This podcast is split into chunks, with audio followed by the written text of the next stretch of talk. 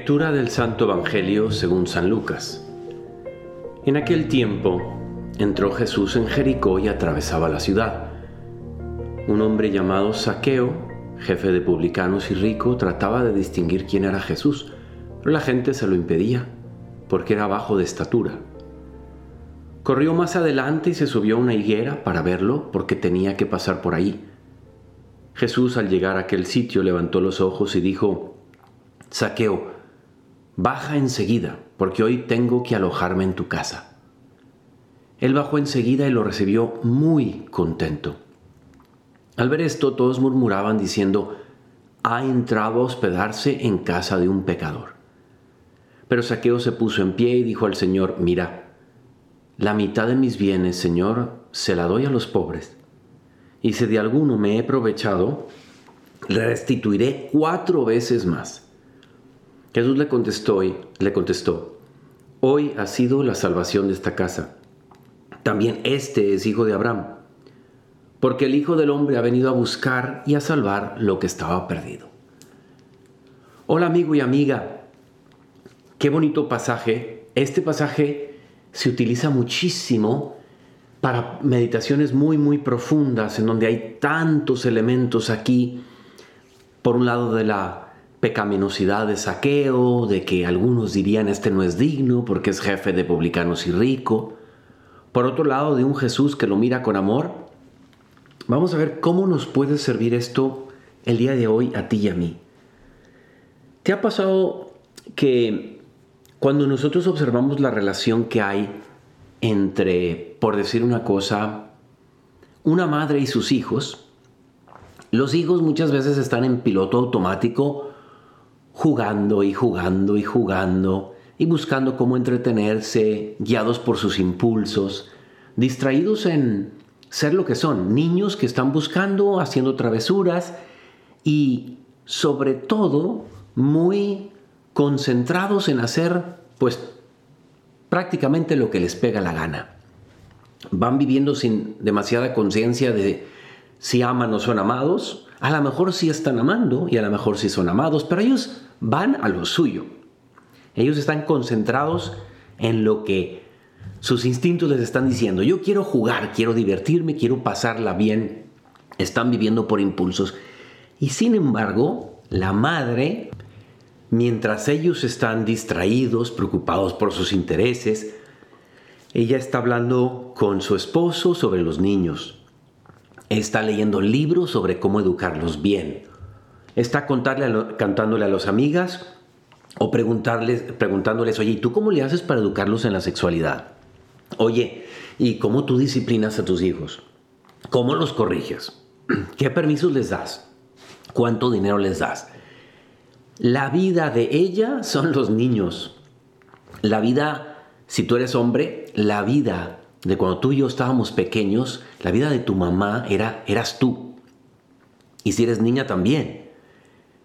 Bueno, pues vemos cómo mientras que la madre todo el tiempo está enchufada con la misión del niño, el niño simplemente está andando para adelante. Bueno, pues aquí vemos algo similar y se aplica a tu vida y a mi vida. Saqueo, fíjate cómo dice que quería distinguir a Dios. O sea, cuando Saqueo despierta de ser un publicano y quizá un sinvergüenza, y se nota que él en su conciencia sabía que era un sinvergüenza porque le ofrece a Dios pagar el doble de lo que pedía la ley judía. Cuando tú le robabas a alguien, había que pagar el doble. Aquí él ofrece cuatro veces más. O sea, su conciencia le está reclamando. Y él quiere distinguir a Jesús. Como que él dice, ay, mi novedad es que ahora estoy despertando a la vida espiritual. Y sin embargo, ¿cuál era la visión desde el lado de Dios? Dios Cristo que va pasando por ahí lo conoce a la perfección y le dice por su nombre, le dice saqueo, baja enseguida, quiero estar profundamente involucrado contigo. Las palabras que utiliza aquí es, tengo que alojarme en tu casa. Qué atrevimiento la el del Señor. Mientras que la criatura, el hijo, piensa que está atendiendo a Dios ahora como novedad, Dios llevaba, como la buena mamá, mucho tiempo buscando, proyectando, soñando con todo el bien para el Hijo. ¿No nos pasa a ti y a mí lo mismo, querido amigo, querido amiga?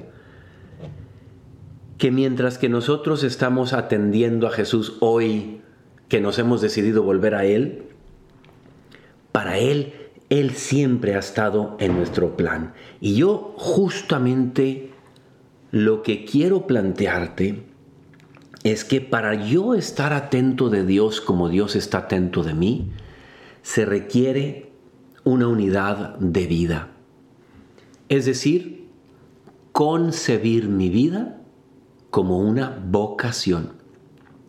La vida de todo ser humano en la tierra no se trata sobre mis planes y cómo incorporo Dios, a Dios en estos planes. Eso sería dividir mi vida y pensar que yo soy el protagonista de ella. No, Dios quiere y de hecho es el protagonista de mi vida. Como el niño que de repente empieza a ser adolescente y se da cuenta, tengo una mamá buena, tengo un papá bueno, se preocupan por mí. Y empieza a ser para él novedad el que ahora yo tengo que devolverle algo a mis papás. A lo mejor van a la, al catecismo y les dicen, a la catequesis y les dicen que hay un mandamiento que se llama honrar a padre y madre. Y justamente lo que tú y yo tenemos que hacer es, te hago la pregunta, ¿qué tanto concibes tu vida como una misión ¿Qué tanto la concibes como un llamado de Dios que para Él tuvo propósito y orientación y finalidad antes de que tú te dieras cuenta de que tuviera finalidad y propósito y misión? Es decir, Dios ya te estaba amando dentro de su vocación y dentro de su plan mucho antes de cuando tú despertaste a la realidad de que Él te está llamando a algo. Pues hoy el Evangelio nos está mostrando que mientras que nosotros le damos la oportunidad a Dios de ser protagonista en nuestra vida, Él ya ha querido respetuosamente que le abramos la puerta para que lo sea. Y nos estamos acercando a muchas fiestas, a la fiesta de Cristo Rey, que se acerca ya, es el último domingo del año litúrgico y luego empieza el adviento para prepararnos para varias fiestas marianas, prepararnos para la venida de Jesús. Todo se acerca. Quiero hacer una invitación y la tomo yo también para mí mismo.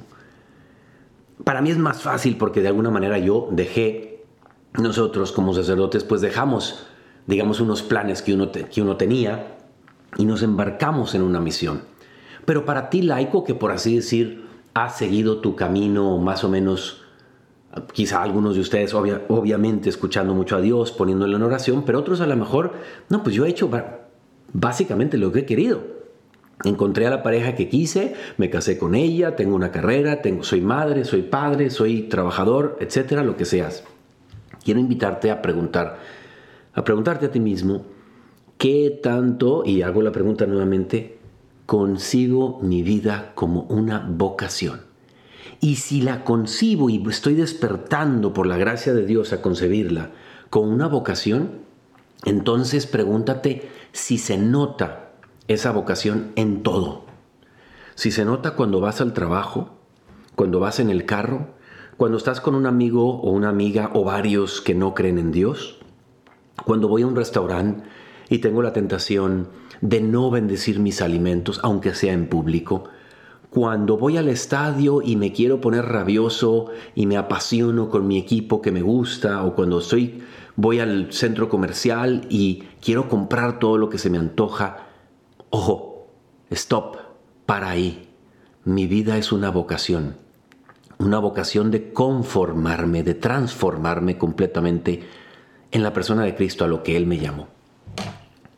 Vamos a a dejarlo aquí, querido amigo y amiga, y que esta idea, conforme nos acercamos a fiestas muy importantes, nos pueda calar, profundizar, que pueda sumergirse, que pueda absorberse. Mi vida es una vocación. Y sabiendo eso, entonces que podamos cambiar ciertas actitudes y tener una, una actitud de fondo mucho más profunda. Yo soy el Padre Jorge Obregón y te invito a, que compartas este podcast con quien le pueda servir. Y a mí me encuentras en Instagram en J Obregón Dios te bendiga.